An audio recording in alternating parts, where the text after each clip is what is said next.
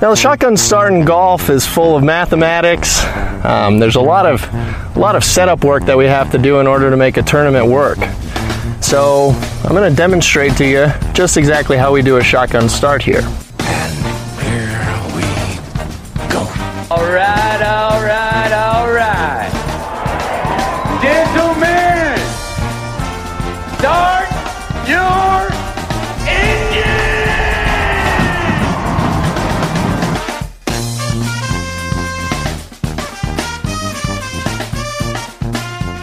Greetings and welcome to a Friday edition of the Shotgun Start. It is February 9th. Andy, how are we doing?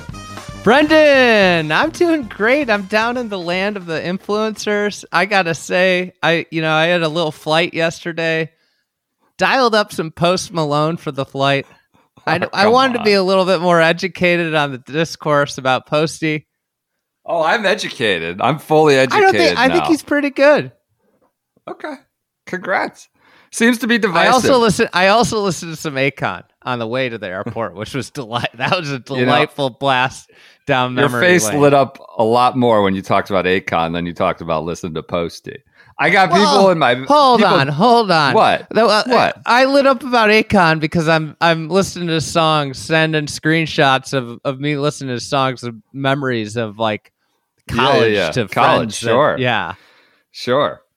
That's good. I mean, that's a fun trip down memory lane. What what you can recall from college, I suppose. I think But yes, I think got Posty Posty's way better than Akon. Akon was not Akon's best work was done as like a as, in a Nate Dogg role, like as a like added oh, Voice. Oh yeah. Oh yeah. Yeah. Yeah. Yeah. Yeah. Yeah. Not- but he added not- a lot in that role. Come on. I think Posty's more of a more of a a big time performer.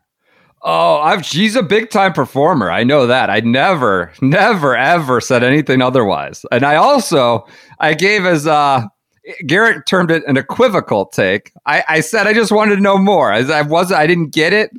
Uh, I've been informed from all sides. Some people suggested I impugned his character. I've got people calling him by his real name. Austin is apparently his name. Like Austin is such a good guy. He's such a good human. How dare you? Like I didn't even say I didn't talk, speak to his humanity or whether he's good or bad. I was simply didn't get it. Austin, post and or Austin. Uh, I'm sure he's a fine fella. I have no Is issues with who he name may be. I don't know. I don't know. I, I didn't do that, but I, it's interesting. Just to give you what music, sort of taste in music is subjective. I had some people sending me his Oh, tiny his- desk. His concert? last name is Post. R- Oh, Austin okay. Richard Post. There you go. Dick Post. All right. Uh, we'll call him Dick Post from now on. Um, I had people sending me his tiny desk like concert saying, you know, this is further at furthest evidence of his genius. I had some people sending me the same thing. People I trust, music critics, saying like this is proof of like he doesn't have a lot of talent, and everybody around him just carries him. So like that's just the way music uh, is subjective. It's criticism. I just said I didn't get it. And that's all. I don't appreciate all the posties. People, no one who follows me, nobody's come to me for golf. There's people who heard that I might have said something about Post Malone dive bombing at me. So I'm glad you're listening and edifying yourself on the plane just, down. you know, uh, this is the type of research that I like to do. You know, for this podcast. Influencers having a tough day out there, like you forecasted. Hail yesterday, mud, people running for the cover at the 16th in the tunnel. Tough scene for all the live, influencers. lift clean and place. selfies. Preferred lies. We got more preferred lies days. This this was an unexpected one. You never expect Scottsdale to be preferred lies, but here we Not are. often. We got we got often. preferred lies. We're off to a hot start on that over under. What was it like 23 and a half? Uh we gotta look it up. There's like a there's like a Twitter account dedicated now to, to tracking these, I believe. Uh how many we've had, what the I mean, you I did it Riv, by event. Riv's going to be po- uh, Yes, live clean in yes. place next We week. just had ten inches of rain. So um Martin Laird even through twelve, T twenty five. We gotta keep an eye on the desert fox. One birdie, one bogey, even par. I like that. Sailing through in tough conditions out first. Um but yes, lift clean and place. We're going to shatter that because of some rain Wednesday, the potential for it Thursday afternoon. It's a little bit of preemptive, a little bit of reactive preferred lies. We are cruising. Phoenix is one where they can usually avoid it, but not so. This. Hey, year. did Um, you see? Did you see that fans on 16 were chanting "overrated" to Jordan Spieth? No, I didn't see that. I saw we had a listener in the f- crowd with a just a guy hat on. Maybe he's spreading spreading the just a guy. Overrated. God. Well, apparently They were doing that. he dumped a layup into 15 water, missed the green Okay. on 16, and they started chanting "overrated." Hmm.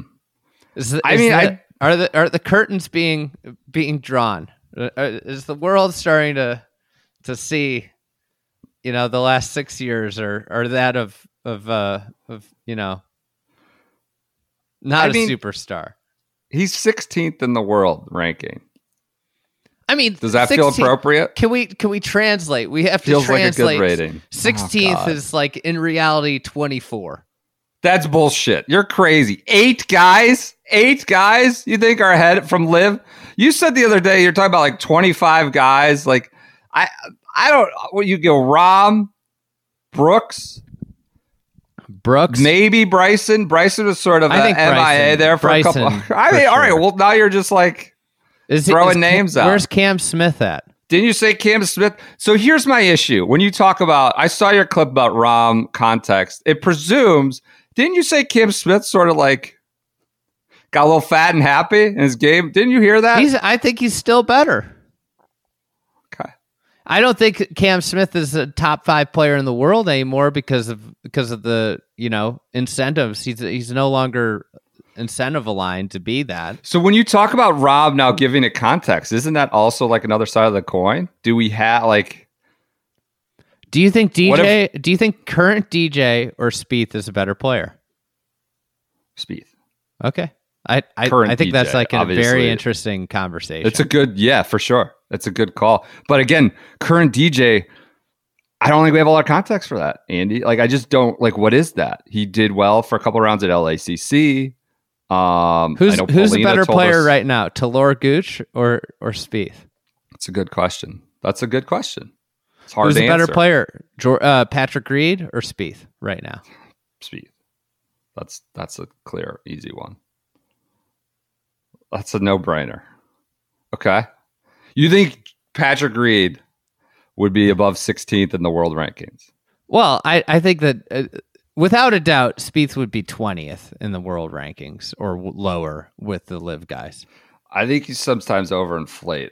Like, Well, yeah, I mean, Brooks Koepka would Brooks. Koepka would be ahead of him without a doubt. Yes, Cam Yes. Smith, if he, if he had played any outside of the majors world ranking events, would be ahead of him in the world rankings. That gets him to 18 at a bare minimum. Man, I would venture to say bad.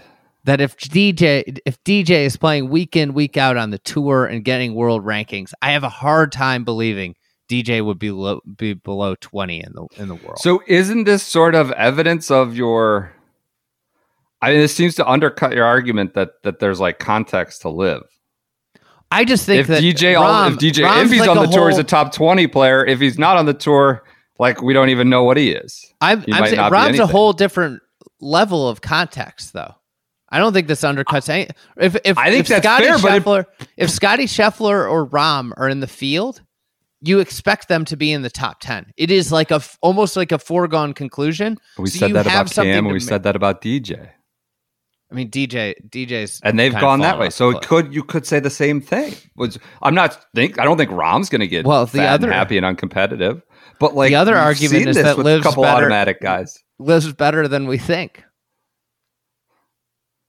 That I I Niemann versus Sergio is like pretty compelling. I, I mean, in terms of talent, I'm not trying to pop down it. I, I just think that the context question remains unresolved. Do you think Niemann or Jordan Spieth is a better golfer right now?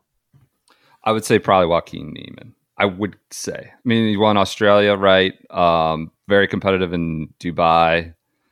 Uh, I would probably say Niemann. So Niemann's only 25. It's kind Yeah. of wild, right? yeah, man, Patrick. Reed's been dog shit in majors that aren't the Masters, pretty much Okay. since.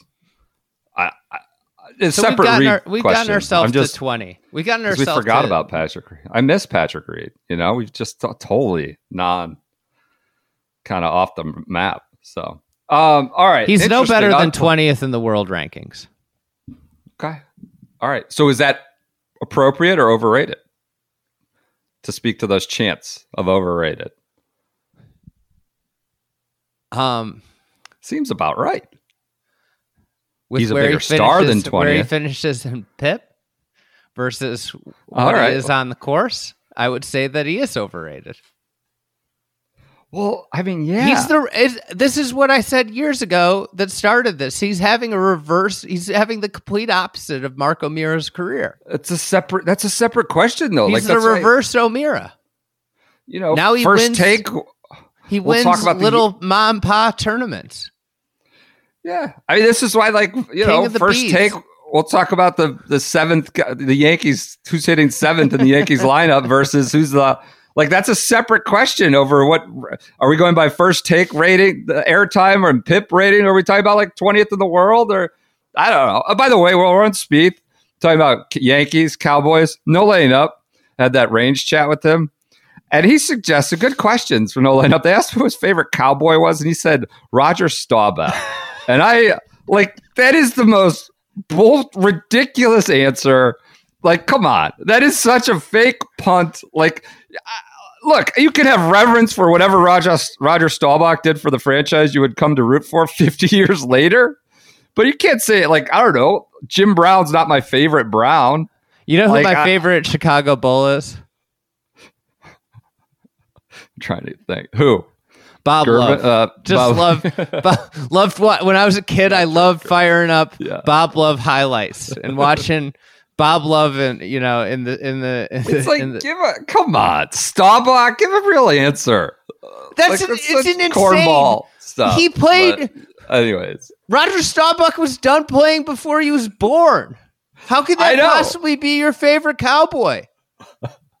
by 50 years or whatever. He's a legend. He built. He's incredibly meaningful to your favorite team. Anyways, separate You know what? discussion. Go ahead. That's a damning answer.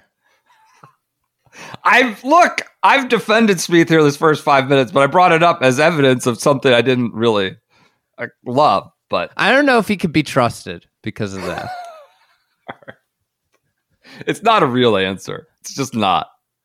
It's not. Um, Roger anyway. Staubach? he was born like he's too young for the early '90s. Emmitt Smith, Irvin, Aikman, but Aikman would be at He least could like have said Tony Romo. part of his life. Yeah, yeah. Dak Could have said Zeke. could have said anybody. CeeDee Lamb. I don't know. Somebody in the Jason Garrett, backup Jason Garrett when he was a quarterback. I don't know. There could have been a bunch of people he could have gone with. But yes, an amusing one that that cracked me up while we're on the subject of Spieth. All right, let's get to the big news of the day, which this is a golf podcast, and uh, you know you got one of the great events of the year, Phoenix Open, just a real howitzer event. You also have LIV having an event. Um, so as always, as in this modern I current moment in golf, Do you remember when Sam Snead lit up the Phoenix Open? That's why he's my favorite golfer.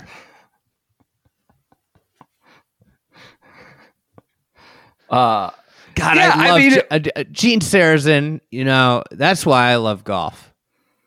I would have loved to seen Johnny Miller play desert golf, but I can't. Like I'll I'll read about it, I'll give reverence for it, I'll appreciate it, I'll want to know more. It personally can't be like my favorite golf uh, that I saw at the Phoenix Open or in the state of Arizona. I'm sorry, I I interrupted you.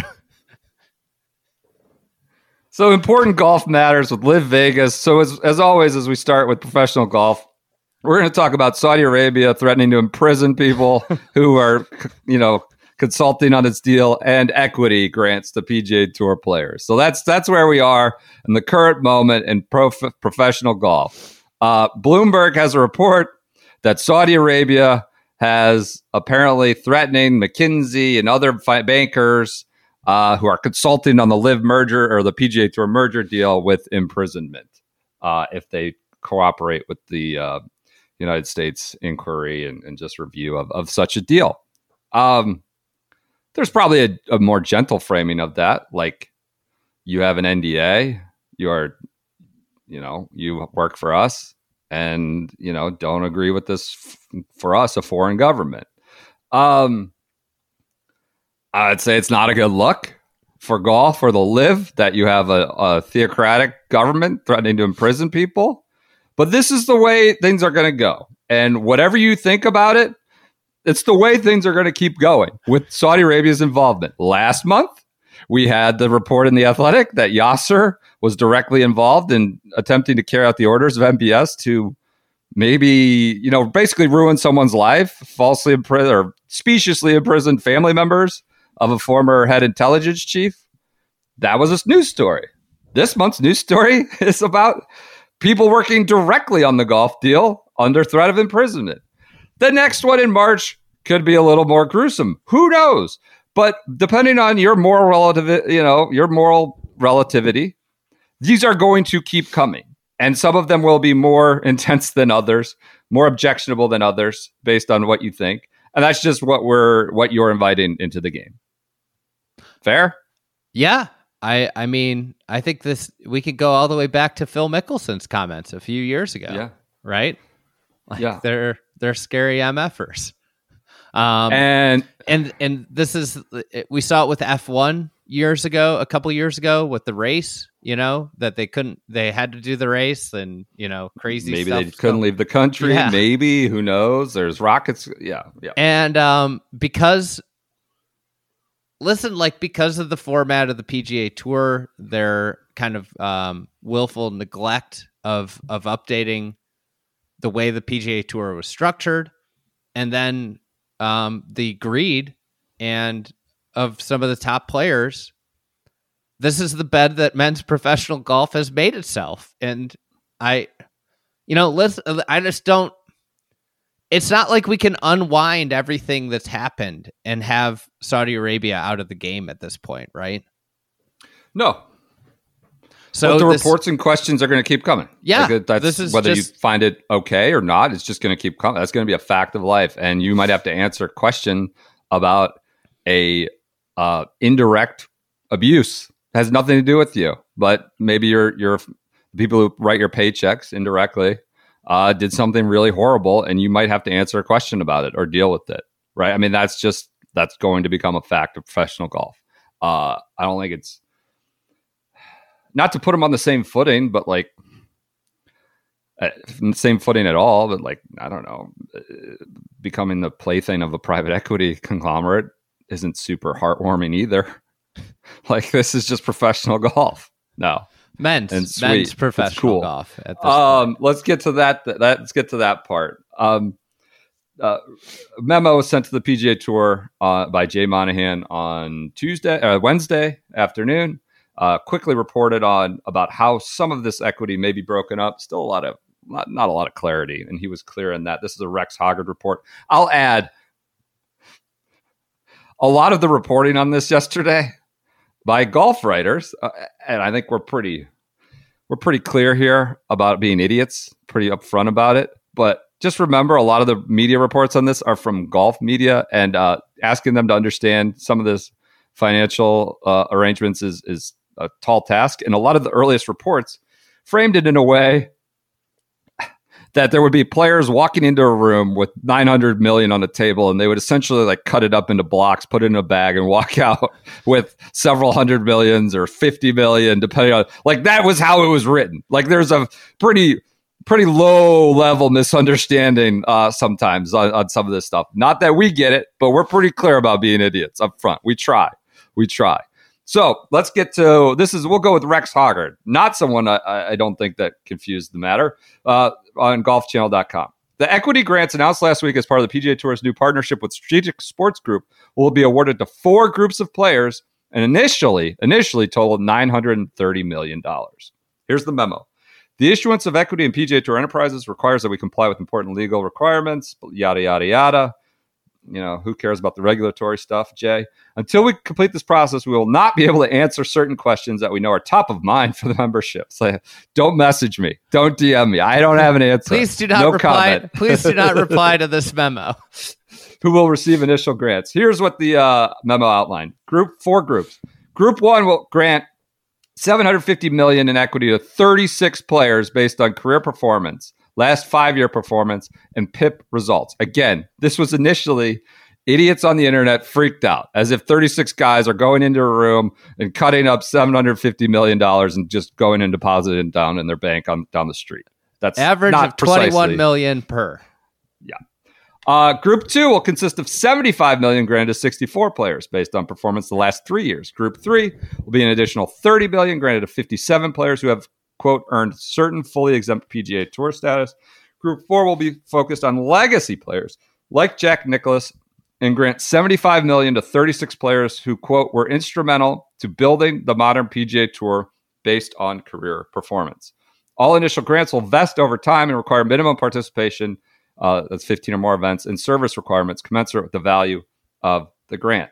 There's also the memo called for uh, plans for recurring grants of 600 million through 2030 and that to reward quote future top performers and based on the last three year performance last year performance and pip results. So you know if you're some 18 year old or like who knows that there will be continuing 600 million recurring sorry 600 million dollars.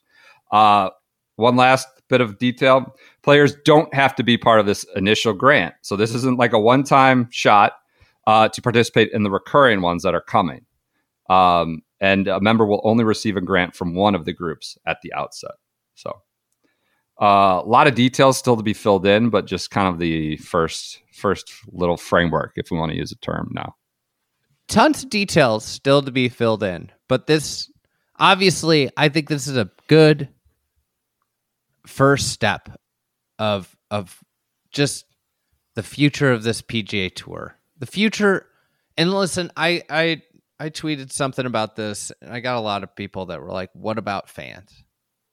This should help fans. I know it doesn't seem like it. What you see is, oh, these guys are getting more rich, but it it, it should at least align some interests here. Um, equity is not worth anything if the product sucks, right? If you know, if the PGA Tour isn't the dominant uh, de facto men's golf league like the NBA is for basketball and the NFL is for football, this equity is not going to be worth the you know in the top player sense 21 million on average per top player right? That's just a, it will go down in value and it'll be worth less.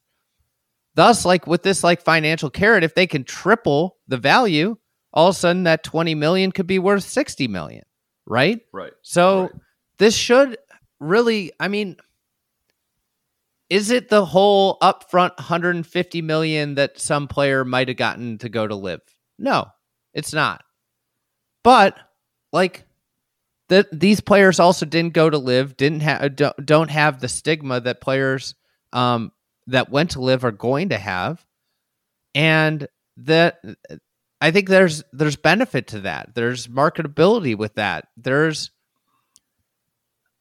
this bridges some of the gap and at the end of the day I, I mean we keep seeing these the the comments of players and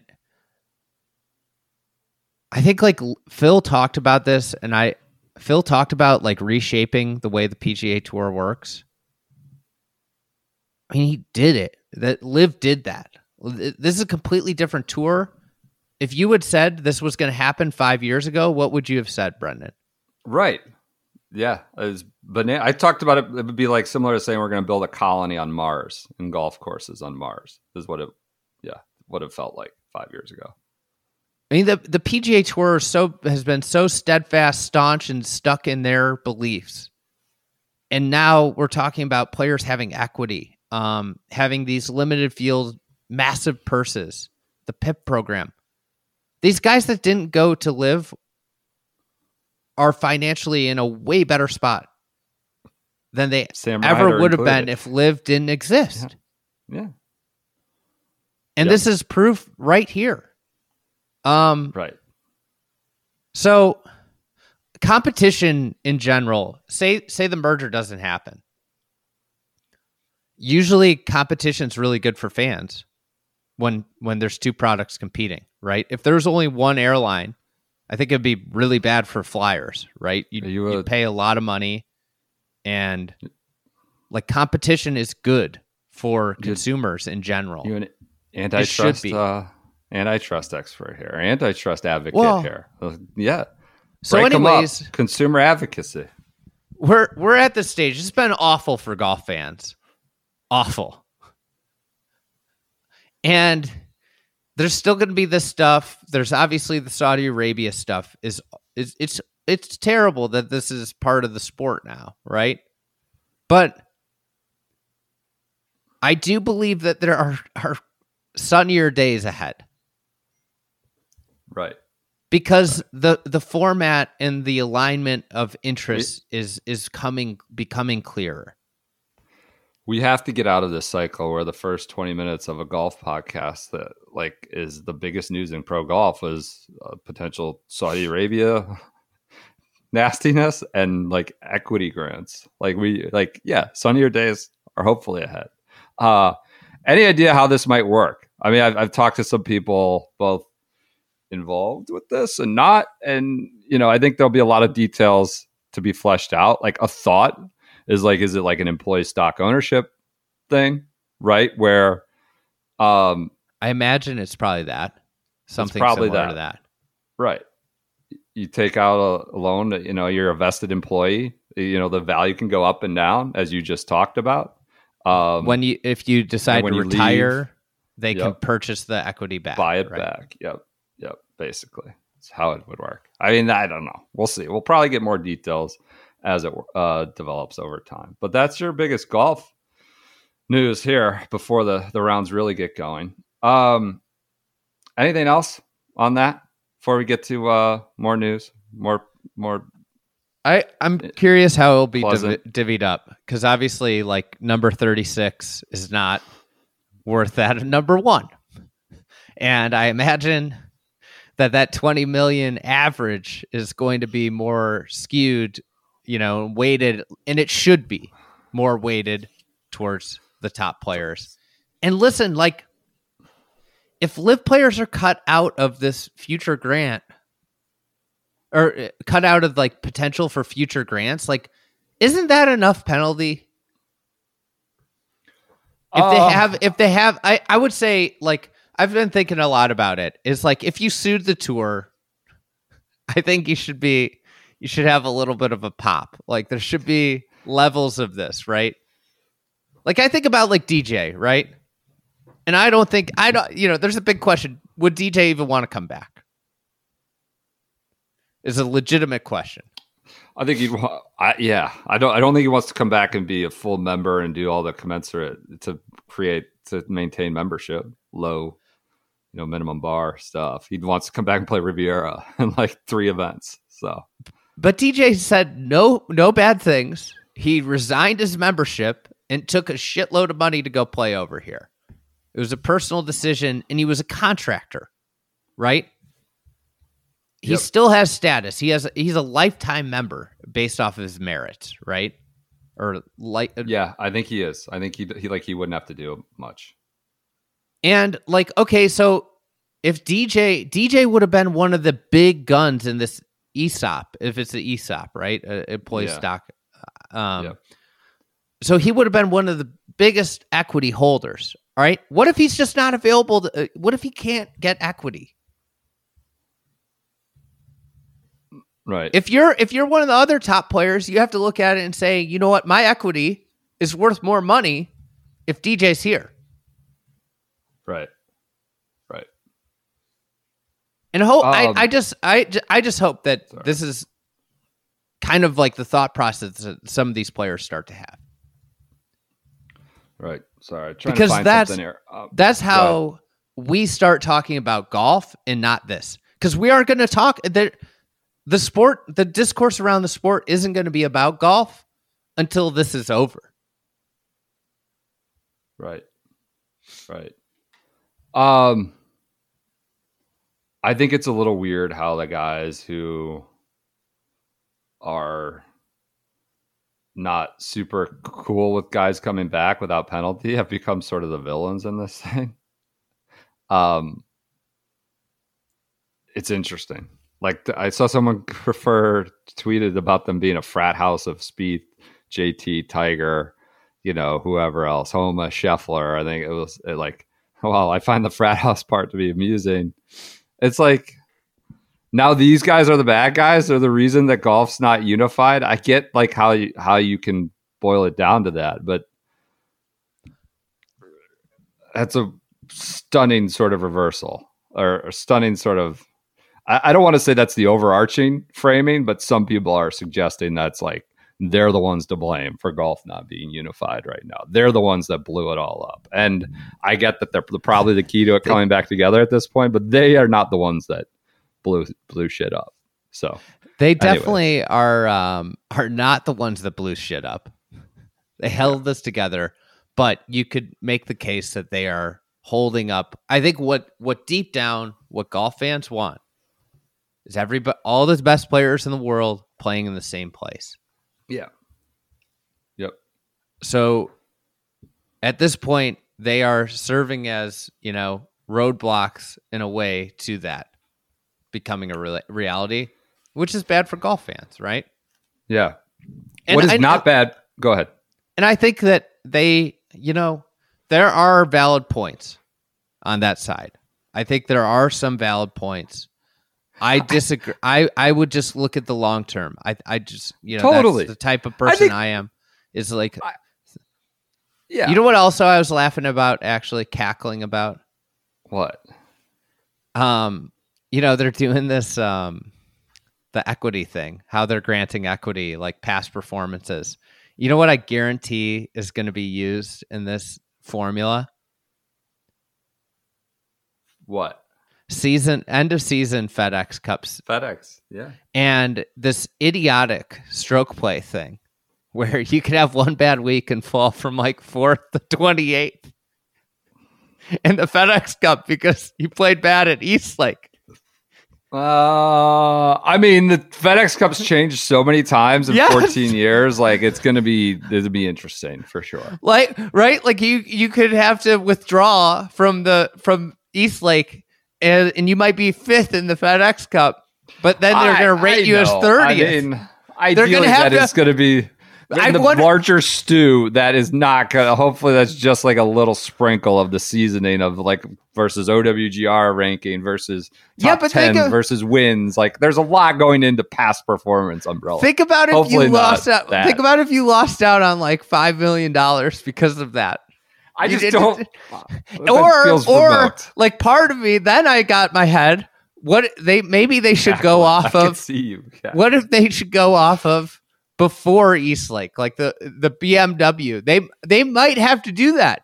They might have to calculate this not on the final results of the FedEx Cup, but on the week before the final results. Yeah.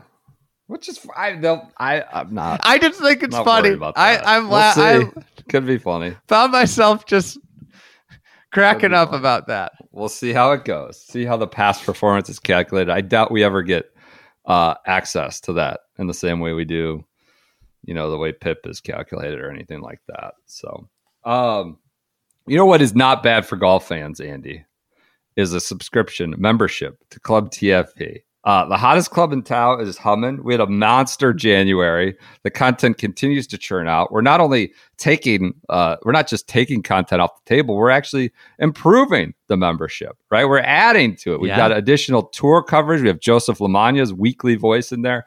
I'm diving in a little bit more. We're going to do some more shotgun start themed hangouts, right? Maybe on the lines of AMAs or just flashbacks, things like that. We're going to do some shotgun start hangouts. Um, we're having monthly member videos next next week's but the will be our monthly member video rollout. You're going to do one thing about every hole at Riviera in a video format during uh during the Genesis Invitational, as it's now known at Riviera. So that's your member video coming in February. We have, I think, you know, you did that format last year at what Oak Hill and LA CC for the Yeah. member videos, and it was it was fabulous. It's great content. I think like what I've been you told I the- need to get this done like uh, ASAP. I was Oh, it's told not this done? morning. Oh shit. Well, now it has to get done. We just did it in this public forum. I thought it was done. All right, well, I just boxed you in. Now it's got to get done as we because we've announced that it's coming. Um, we have our member guest announced. It is at a very very cool nice, good golf course on Long Island. I'm not sure we're supposed to shout about it. Uh, so that's cool. You get you get access to potentially join the member guest event. You get uh, early access to all other events. Uh, you get a weekly course profile. Um, I don't know. As someone who's I don't know what my title is. I'm, I'm nominally in charge of content. I feel like we're putting out an incredible amount of content that I think is pretty unique and of very high quality, both in uh, you know club formats and also formats like this in our newsletter. We are we are pumping right now. I'm, I'm really really happy with the amount we're putting out, and Club TFE I think is a place where you can get something totally unique for the uh, golf landscape. So I um, agree. I agree. join today. All right, continuing on with our news, it appears Tiger will be returning next week at the Genesis Invitational. Uh, not a surprise. It'll be good to have him back. Um, should we do? Do you want to do a mini flashback? Do you have time for that? Like a mini flashback Friday on Tiger? I was looking up Maybe. his Phoenix Open. You remember when he had the chip yips at Phoenix? And I don't mean to look back as a way to pop him, knock him while he's down. It's insane what he's accomplished since then. I was reading just Phoenix Open Thursday, Friday. That Uh, was like shot 2014, 2015. 15. 15. Shot 73 in the first round, his worst ever season opening round. He was 104. Uh, then he shot 82, I believe, in the second round. I think he was DFL, missed the cut. Uh, he goes out.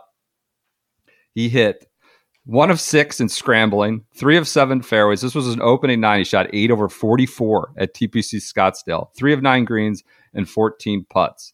Uh, just a disaster. He had the chip yips. This was uh, Brandel Chamblee. Arron Oberholser had this amazing quote that went viral. Like, if someone came to you and said, Would you jump off the Golden Gate Bridge right now to cure the chipping? You would say yes. It was like this kind of, it was just all we had was like Golf Central. Chamblee was go, he didn't struggle. He was incapable of hitting short shots. That's not struggling. Struggling is when you shoot 73 and miss six greens and you hit your chips 10 feet from the hole. He was incapable of doing the most pedestrian of requirements at the highest level. Incapable. You cannot play out here on the PGA Tour. You can't keep your, your card with the chipping yips. Oberholser. I hate to say it, but I think the greatest player that I've ever seen has the yips. Whether that's because of a release pattern or whether it's not enough reps, it's a flat out disease. He's got the yips. Bill Harmon. So everybody goes. Bill Harmon, Hank Haney, of course. For he was at this point his past coach. He had written the his book shots already. off. Yeah, gets his shot off. Bill Harmon says um, it starts when you have the yips. You have issues. This isn't going away. This isn't a turn of the switch. Uh, it starts with techniques. It morphs into something else. I can't see this going away. Um, I don't buy all this relief stuff in the last two events. It. He has played in. He had the worst two cases of the worst yips because this was after Hero, where he had nine yips. I watched a lot of the highlights this morning. It's like blading it through the greens into the bunker on the other side, and then after a while, he starts just kind of like trying to run everything real low, and like it doesn't get to the green or goes 15 feet past. And like you have Patrick Reed and Kessler kind of staring uncomfortably. Um, Wood said, I'm just having a hard time finding the bottom because of my old pattern. I was so steep on it. I have a new grind on my wedge. And it's, I mean, we're talking about him looking maybe worse than me. It wasn't just tight lies. It was, he would fluff them short and thick rough. He wouldn't get it to the green. Like every kind of, every kind of bad miss. It wasn't just one kind of lie or chip. Can, can I tell a, a corroborating story here? I, I'm Yeah. not sure if I've told this story on this podcast, but um, I'm going to keep the player out of it. I'm going to keep him nameless. But this player was a rookie on tour, or or maybe a first year. It might have been his first year where Tiger was around. He went to a chipping green, and it was one of those greens that you could chip at from all directions. And he sees Tiger, and he goes to the other side. You know, so he's like completely opposite of Tiger maybe on a slight angle. He says he's getting ready. He's, he's hit hit a chip. All a second, out of nowhere, a ball whizzes by, and he looks up and he's like, "What's going on?" And he just sees Tiger, and he thinks, "Well, that that couldn't be Tiger. Where where did that come from? Like that that ball must have come from somewhere else." Was like his whole thought process.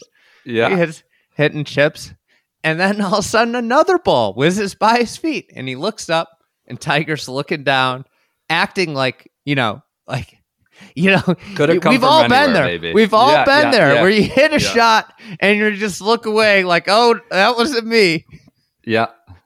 So he's at this point, he's like, "Oh my god, this is this has got to be Tiger. Tiger." Yeah. So he hits like another two chips. And he says another ball comes like whizzing through his feet.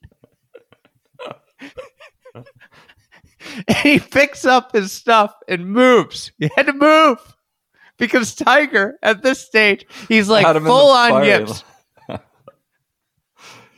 It's I mean, this is a guy that grew up idolizing Tiger. Yeah, And his yeah. first, like, it was his, Well, like, one of what- his first interactions with him is the guy's sending grounders through his legs on the chipping green.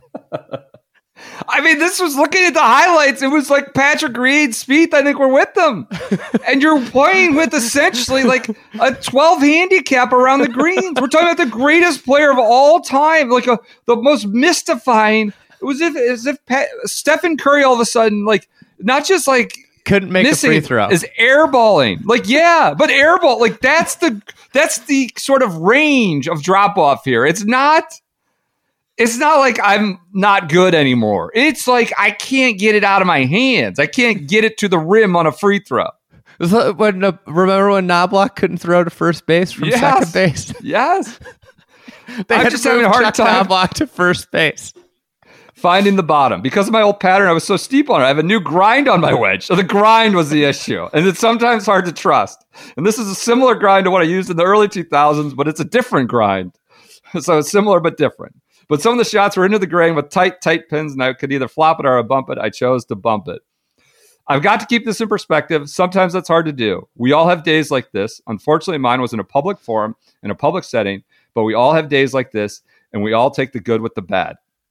Just to kind of put a bow on this, like the embarrassment of what we just talked about, of like Stephen Curry no longer being able to get it to the rim. He won a tour championship, a Masters, and a Zozo after this happened to him in public forum. Like the most, the greatest mental, mentally strong athlete maybe ever, but certainly golfer ever. And he will be back. I don't know. Just a mini flashback for Phoenix Open weekend with the announcement of him returning yet again next week at Riviera, which we are very excited about. Breaking So, news. Breaking news. What's up? Uh oh. More equity grants or what? What do we got? There is now a Mr. 57 on the Korn Ferry Tour. Cristobal Really? del Solar shoots 57. Had about 12 feet for a 56 on 18. Wow. Where are they playing? South America, right? Weren't they just in Panama? 56 on the KFT? Yeah. That's bonkers. Um, we are getting seven. So he had a Fif- short putt for he 56. short- Okay. Where is that event at? Let's see. A, a star. It's like the something Astara championship. Um. Okay. I think they're down south, South America. You're where you want the tour to go now for the first month and a half of the season. Quick little hop, skip, and a jump. Seventeen hour flight to South America. I, Or- I- you know what? There's a direct nine hour flight from Miami.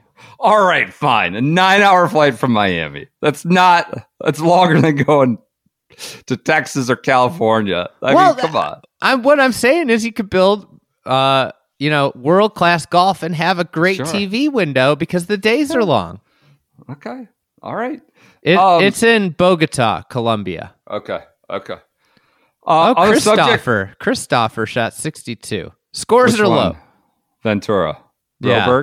Ventura. I know. Um, Uh, all right. Brian Campbell, former Illini great Brian Campbell is eight under through 13. So we could see multiple sub 60s today. Watching this on TV, I think my favorite thing about the waste management is the uh, caddies wearing the trash collector neon bibs, like they're trash collectors. I love that. Good, good, good touch by WM there.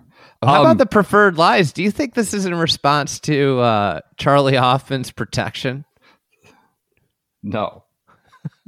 that, that happened here two years ago. I mean, you can't get a. That was in the waste, wasn't it? On the Yeah, tufts. Tufts. You get preferred lies, not in the waste, right? Isn't that only in the fairway? I guess it depends on, on I was wondering this. What? I'd I'd love some data, some a data boy to go after this, but are is is there like we should have a sample size? Are there players that are better at preferred lies than other players? I bet. Like, is playing preferred lies a, a skill? And are there players Or- that are better at it? And what do they do better? I was thinking about this the other day. It's played so often. Preferred lies is like actually like kind of like knowing how to play preferred lies well is is an important trait for a PGA Tour player. I would I would take your contention, quote Larry David, and flip it on you there. Okay. because everybody can play preferred lies well. I think it's more indicative. Maybe you could play it marginally better than somebody else. like you might be able to you might think a little bit more about like where you place it and like the grass and how it interacts i think that there's a legitimate thing here I What think I would say is it's like more the likely- way I would do it is I would just be like, oh, I just plop it down. I wouldn't think twice about it. But I bet if you really thought about it, there's ways that you could use preferred lies to your advantage. winning at the margins. I would say it's more indicative of people, the mental midgets who have a weakness of playing the ball down. That's what I would say. Who are much better. There's guys who with skill who can actually play it as it lies, and then there's guys who can't as well as the others, and then succeed. All of a sudden, the stats when it's in preferred lies come up quite a bit. This is That's the what I data work I need to you. see. I need to All see right. who the best preferred lies, who plays better than their predicted uh, level of play when it's preferred lies. Speaking of breaking 60, apparently the LIV Las Vegas event, it's just, it's supposed to be gonna be a pitch and putt assault, maybe 59s, 58s. Uh, reports from the ground, someone tweeted they're just, they're gonna go all out. There's also apparently portable toilets everywhere. So that's the Jon, Jon Rahm impact. Portable toilets everywhere on, on LIV and could see some multiple sub 60s. That is going on. Well, that's it sounds Thursday last week. Saturday. it sounded man. like last week they needed the toilets everywhere. they got it off. Um, all right, should we do one, maybe two golf advice? We had so many good, so many good emails this week. Um, uh, here we go. Let's go with uh, SGS golf advice at gmail.com. Send them in. We've got, we're piling a list. We got a bunch of good ones. Uh, this is entitled friend who provides access to nor- nice courses is subject line. 27, no kids, zero interest in fighting. I was very fortunate this past year to be invited to one of the most elite golf courses in the United States. Think about Cypress, Pine Valley, Augusta level. By a friend of mine whose dad is a member there. As someone who only really plays local golf at municipal courses, I was ecstatic at the opportunity. The course was incredible, but my experiences wasn't exactly what I expected it to be. The friend who invited me occasionally struggles with entitlement and increased his entitled nature tenfold while we were there. He acted like such a jerk that even a couple of the caddies complained to me about how obnoxious he is every time he plays there. Uh, not good. I'm sorry. I know he's your friend, but he's one of the worst people that we ever have to deal with. Oh Quote, my god! The trip was still incredible, but his entitled attitude made me uncomfortable many times and definitely made the trip less fun than it could have been otherwise. My question is do I bring up his actions to him so he might change? No, I'm likely to sacrifice future invitations to one of the best golf courses in the world, along with other nice courses he's a member at. Or do I say nothing and make these trips something I may continue to enjoy going forward and hopefully just ignore his entitled attitude? Well, that's what you gotta you gotta weigh what's important to you on that. Do you want to try to maybe get on a few more really nice courses and not pop your friend for being a psychopath? Because he sounds pretty terrible. I think most people would probably. Here's the thing: you're not going to change this guy. You're not. Whatever you tell him is, based on all accounts, is not going to change him. So the impact of that is negligible. The impact of not getting to go play some amazing courses is significant. So I think you seem sensible. You understand this guy's terrible in a way. And you just have to understand whatever you would say probably would have no impact. Do you agree with that, Andy? I mean, it's always bad when the talk the caddies are talking. shit. Yes. I feel like Not that's something talking. you always always want to avoid. Oh, yeah. getting a bad rep with the caddies, right? That's Yep. those caddies. Caddies have outsized influence. If if caddies they talk, you know, people ask questions. just a word, you know, to the wise. You always want to stay on the good side Treat of the caddy well. yard. Stay on the good side of the caddy yard. Be one of the caddies' favorites, and and you're gonna, you know, other people around the club are gonna are gonna have a more positive outlook on you because the caddy's gonna tell you, you know, who's an awesome guy or gal, so and so. You know, Don't get a um, nickname. You get a nickname. You're bad. I mean, you're in bad shape. Nickname that you're not supposed to know about. Bad shape. Yeah. um, Don't say anything. I think I think the way the way I might handle this, it seems like they're they're really good friends, right? Feels like it. I don't know if really good, but yeah, friends enough to have him out to his course. Nice like if you're gonna get to go see some cool places, that's awesome, and it seems like you you want to do that, right? Like who doesn't want to go play awesome golf courses? Um, you know, like I I think there is a real thing of like I don't really want to go play awesome courses with awful company. I'd rather play average courses with good company. Um, that is real. Uh, so is it is it possible to groom this into a good good company? Can we get this guy to average company on the golf course? And then you're then you're at a positive, right? Right now it's like kind of the the great golf course and the bad company are offsetting each other. We're talking offsetting penalties. Nobody's happy. Nobody's Seems like happy a when an uphill offsetting battle, penalty. right? Given Well, this guy's so- dad, not him, his dad belongs to a bunch of top clubs, and he's the one the caddies say is the worst ever to deal with. I'm going out on a limb and say the friend suggesting he act better is not going to have a strong impact. My don't know. thought, this is my thought. My thought is maybe, you know, while something's fresh and it, and everybody's in good spirits, you bring it up to them. Just say, "Hey, listen, like that made me really uncomfortable." Um, and I think it made the caddy uncomfortable, and I think it made everybody uncomfortable, and it's not cool. This guy, like a lot of times, people are so unself, like have no self awareness, right? Like that's a Right. thing. That's a human condition that a lot of people deal with. Everybody deals with. I deal with it. Like I, you know. Yeah. But like, if you Yep. have no, this guy might have just zero self awareness and needs somebody to be like, hey, you know, stop acting like a fucking brat. I apologize for the language there. Can we do one more? It's a really Yeah. funny story. One more. All right. A little bit longer, but not not too long. I'll get through it. 43, zero kids, which is why I play 75 rounds a year, slash fights with my mouth and not my hands. All right. Okay. I was playing in a threesome with my five rounds a year. I'm at like eight, maybe maybe ten. Fabulous. All right. I was playing in a threesome with my golf husband. I don't know what that golf husband and 20 plus year long friend. So he's been friends with this guy. Important 20 plus year long friend, and also the guy he plays golf with all the time. So those are the two people. Longtime friend, but also the guy he plays golf with all the time. the golf husband and the longtime friend. So the longtime friend will now be referred to as villain. I only play with villain one to two times a year due to his incredibly poor pace of play, desire to wear earbuds when golfing, and various odd behaviors such as placing the club on each tee box for alignment help before he tees off. Terrible, sounds like terrible. Earbuds in. Side note, every one of my friends who I've introduced to him on the course absolutely refuses to play with him after their initial forays. Another side note, Villain does not like my golf husband, as my golf husband has shaved about 10 strokes off his handicap in recent years and regularly beats the villain when we have played, to include ribbing him eh, along the way as well.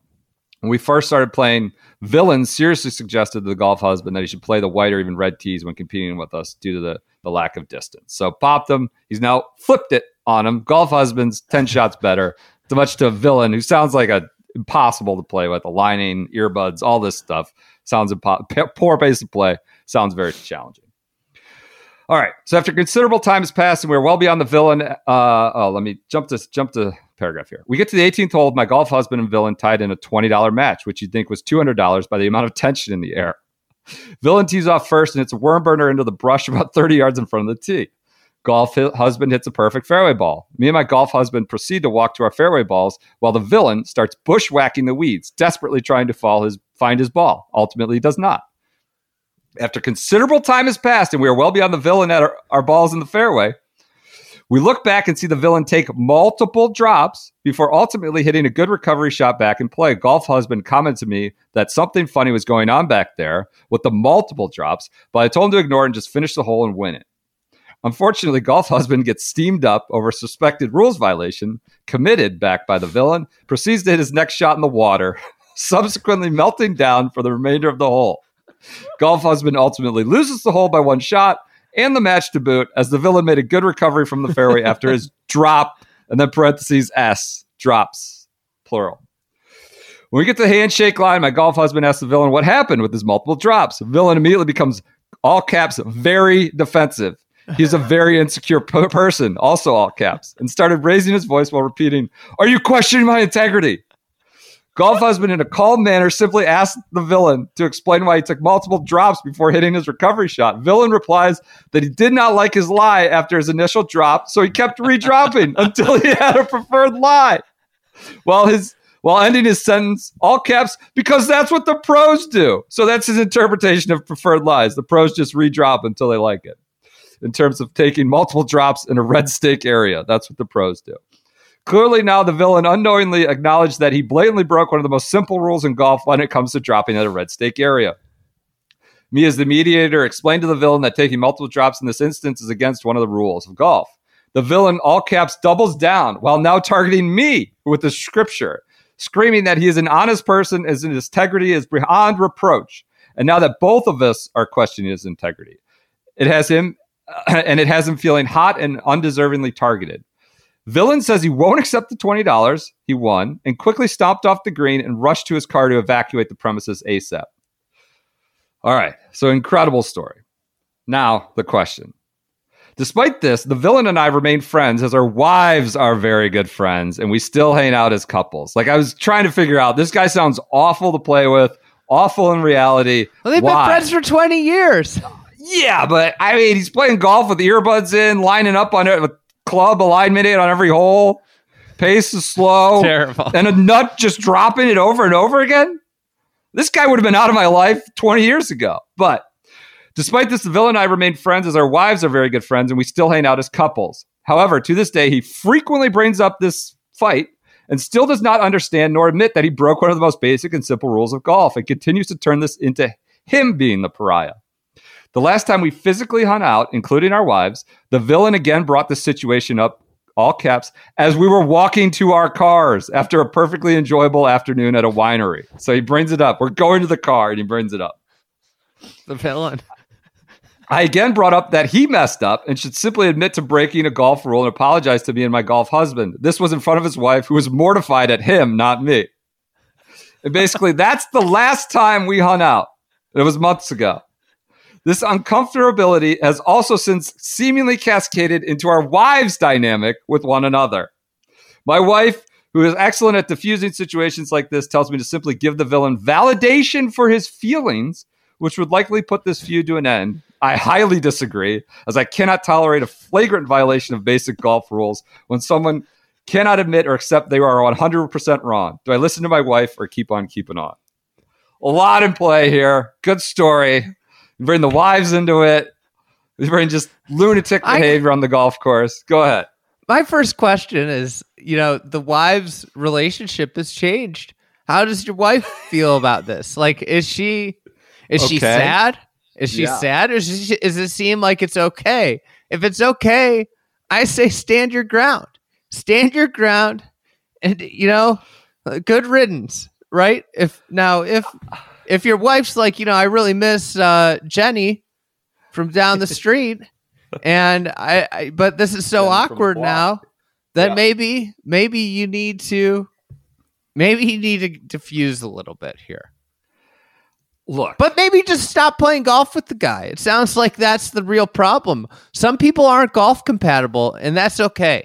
I think everybody's been there where they like someone, they played golf with them, and you're like, you know what? I like that person more off the golf course than I do on the golf course. And that's okay. That is an okay thing to have happen, right? Like this happens in basketball. This happens in pickup basketball, right? Like, oh, we're going to the gym on Saturday morning. You know what? Like we're we're one short. I don't want to invite what's his name because I'd rather play a man down than play guy. I'd rather play four on four. right. Yep. Yep.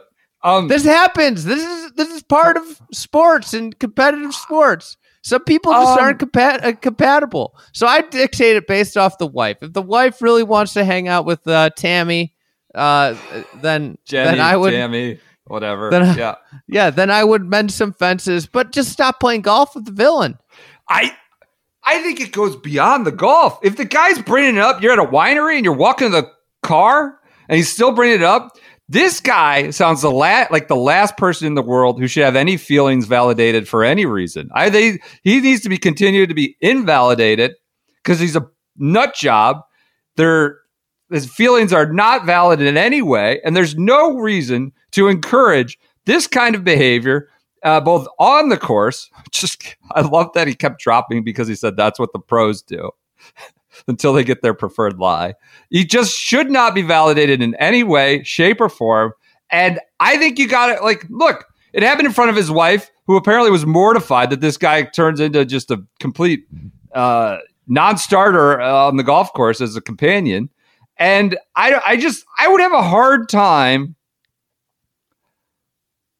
I I'd have a hard time validating any feelings because the feelings are so illegitimate.